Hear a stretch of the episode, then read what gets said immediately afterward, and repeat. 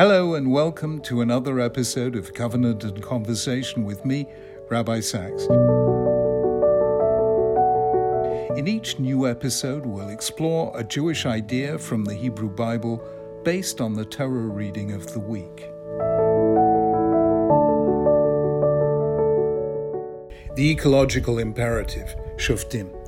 In the course of setting out the laws of war, the Torah adds a seemingly minor detail that became the basis of a much wider field of human responsibility and is of major consequence today.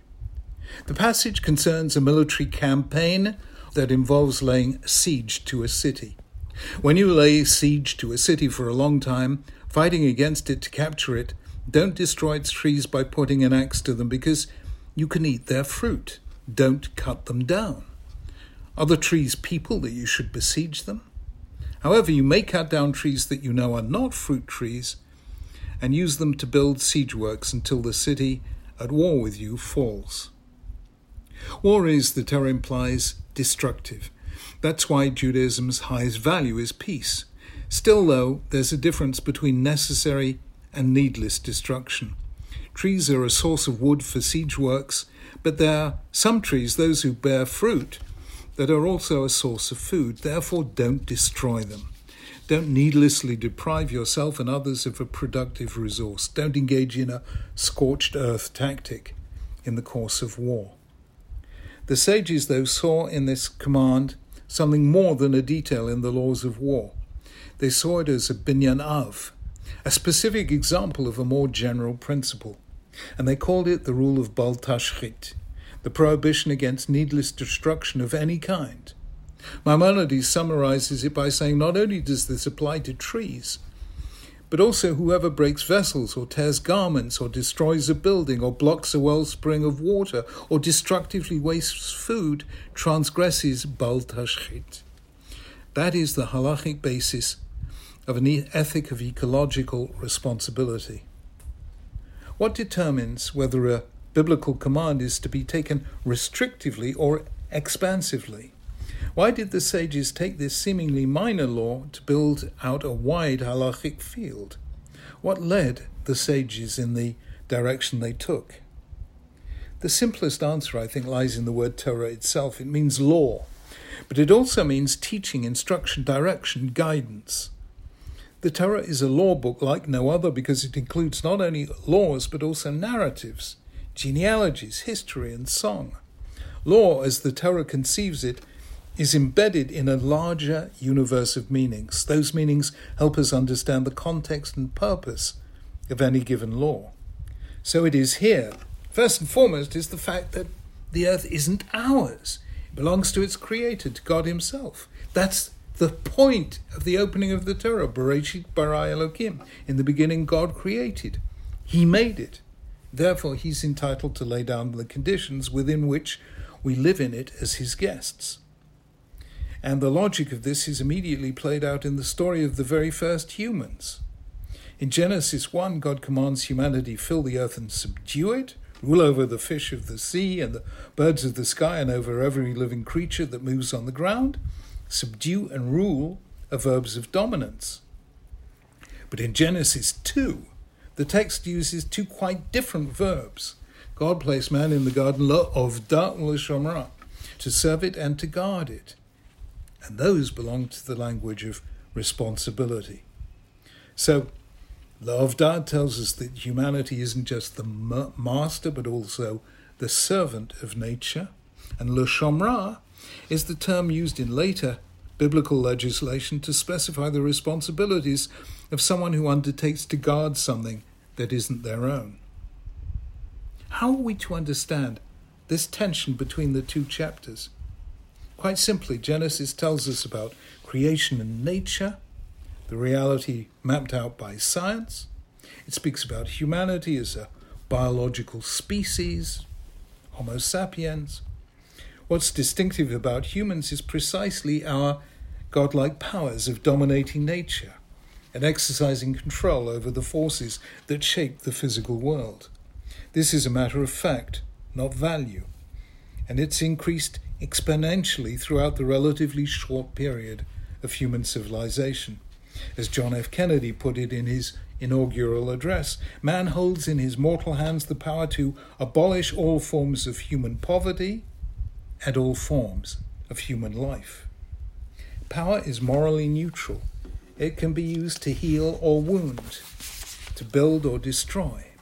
But Genesis 2, by contrast, is about morality and responsibility. It tells us about the moral limits of power. Not everything we can do may we do. We have the power, but not the permission. We have the ability, but not the right. The earth isn't ours. It belongs to God who made it. Therefore, we are not the owners of nature, but its custodians. We're here to serve it and to care for it. Now, few moral principles have been forgotten more often and more disastrously. The record of human intervention in the natural order is marked by devastation on a massive scale. Within a thousand years, the first human inhabitants of America had traveled from the Arctic north to the southernmost tip of Patagonia, making their way through two continents, and on the way, destroying most of the large mammal species then extant. Among them, mammoths, mastodons, tapirs, camels, horses, lions, cheetahs, and bears. When the first British colonists arrived in New Zealand, in the early 19th century, bats were the only native land mammals they found. They discovered, however, traces of a large ostrich like bird the Maoris called moa. Eventually, skeletons of a dozen species of this animal came to light, ranging from 3 to 10 feet high. The remains of some 28 other species have been found among them flightless ducks, coots, and geese, together with pelicans, swans, ravens, and eagles. Animals that have not had to face human predators before are easy game, and the Maoris must have found them a relatively effortless source of food. And you can s- see the same pattern almost everywhere that human beings have set foot. They've been consistently more mindful of the ability to subdue and rule than of the responsibility to serve and guard. An ancient midrash sums this up in a way that deeply resonates with contemporary environmental awareness. When God made Adam, he showed him the panoply of creation and said to him, See all my works, how beautiful they are. All I have made, I have made for you. Take care, therefore, that you don't destroy my world, for if you do, there'll be no one left to mend what you have destroyed. Environmental responsibility seems to be one of the principles underlying the three great commands of periodic rest Shabbat, Shemitah, the sabbatical year, and Yovel, the jubilee year. On Shabbat, all agricultural work is forbidden so that your ox and donkey may rest. What Shabbat does for humans and animals, the sabbatical and jubilee years do for the land. The land, too, is entitled to its periodic rest. The Torah warns that if the Israelites don't respect this, they'll suffer exile. Then shall the land make up for its sabbatical years throughout the time that it is desolate, and you are in the land of your enemies. Then shall the land rest and make up for its sabbatical years. That's from the Tochacha, the curses, in um, at the end of Vayikra. Behind this are two concerns. One is environmental. Maimonides points out land which is overexploited eventually erodes and loses its fertility. The Israelites were therefore commanded to conserve the soil by giving it periodic fallow years, not pursuing short term gain at the cost of long term desolation. And the second, no less significant, is theological. The land, God says, is mine. Ki gerim v'toshavim You are just strangers and temporary residents with me. We are guests on earth. Another set of commands is directed against over interference with nature. The Torah forbids crossbreeding livestock, or planting a field with mixed seeds, or shatnez wearing a garment of mixed wool and linen. These rules are called chukim, statutes, but Samson Raphael Hirsch in the 19th century, a bit like Ramban, six centuries earlier, understood chukim to be laws that respect the integrity of nature. They represent the principle that the same regard you show to man, you must also demonstrate to every lower creature, to the earth which bears and sustains all, and to the world of plants and animals. They're a kind of social justice applied to the natural world. So, it was no accident.